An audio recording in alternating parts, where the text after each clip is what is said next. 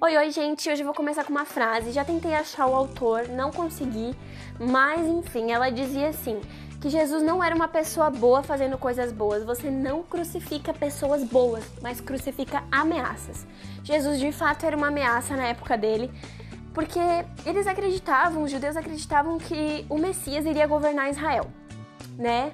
Como um rei mesmo, né? Enfim. Mas Jesus sendo o Messias, não veio somente para governar Israel, mas o mundo inteiro.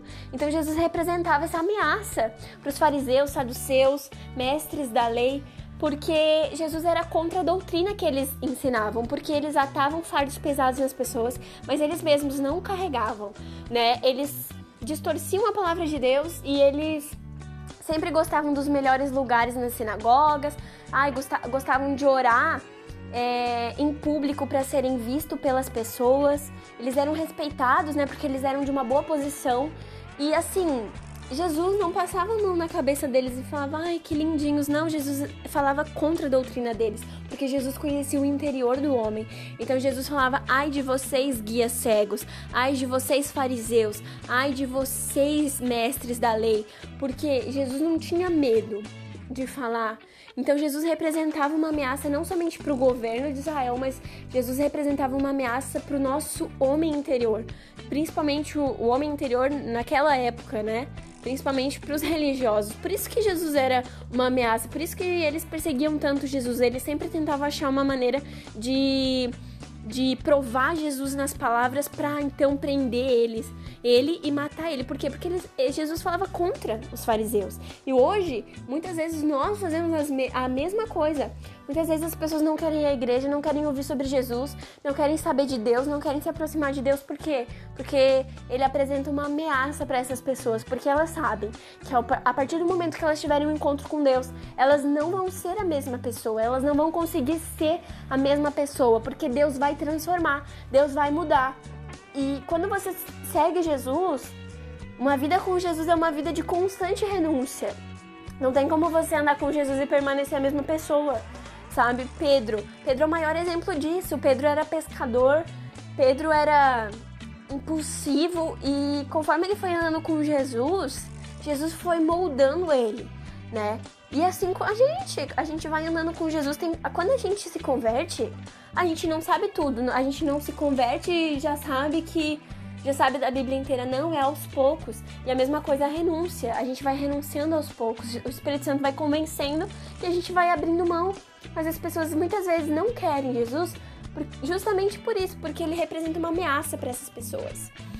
E eu acho lindo, eu, gente, eu simplesmente amo as respostas de Jesus para os fariseus ou para aquele ou no interrogatório quando Jesus tá para ser crucificado, porque assim, gente, o deboche Sério, Jesus assim, ia morrer, tava.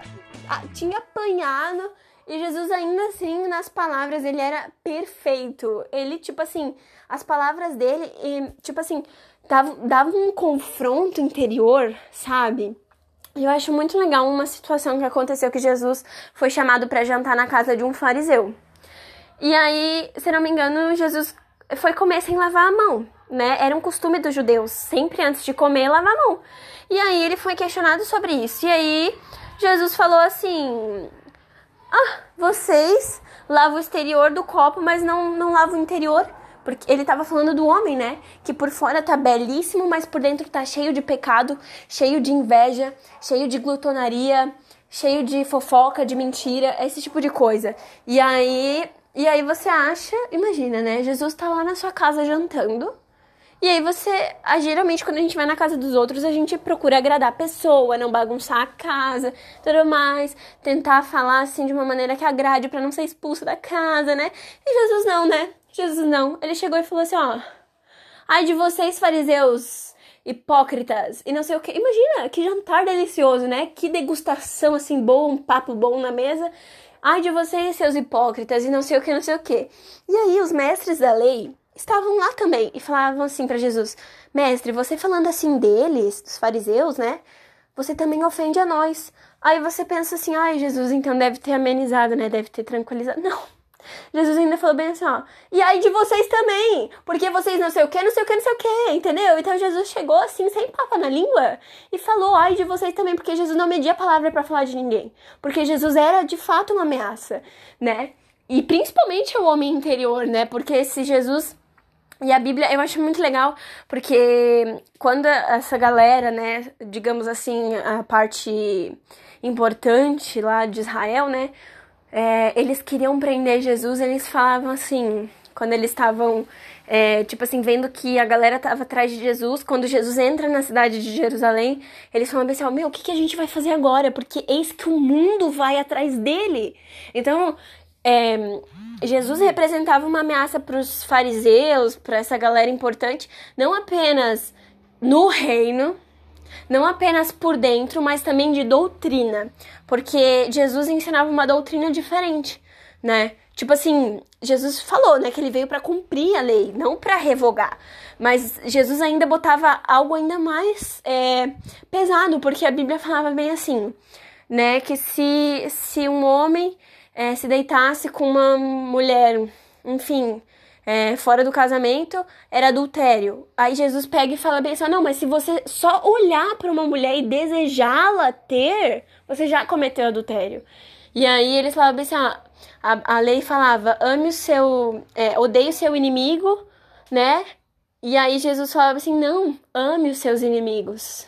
Ame os seus inimigos. Então Jesus era uma ameaça pra gente.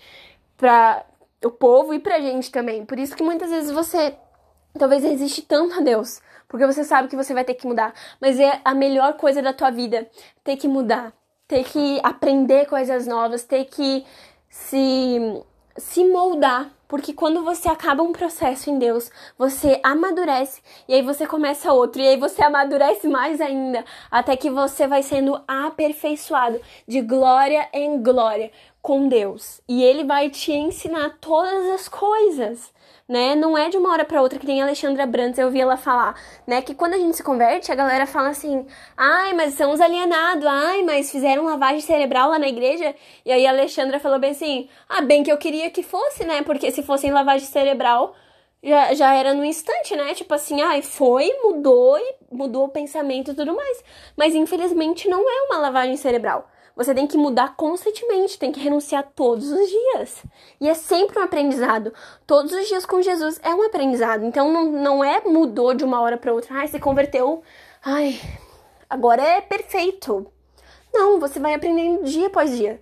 E a melhor coisa que você pode fazer é aprender, é mudar, é, ser guiado por Deus, né? Ser guiado por Jesus, porque nós não sabemos o que vai acontecer daqui a um mês, mas Jesus já sabe todos os teus dias entende? Então, viver para Jesus, renunciar às coisas do mundo e viver para Deus é a melhor coisa que você pode fazer.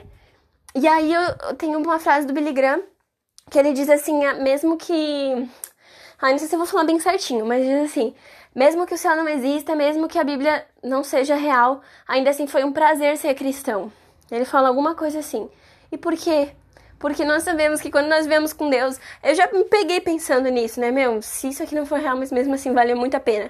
Quando você lê o Evangelho, quando você lê é, a crucificação de Jesus, o interrogatório, você fala, meu, ainda que isso que eu tô vivendo talvez não exista, foi um prazer, porque essa história que mudou o mundo, ela mudou a minha vida, ela é incrível. E eu vou viver por isso, e eu vou acreditar nisso, e se preciso, vou ter que morrer por isso, porque é incrível.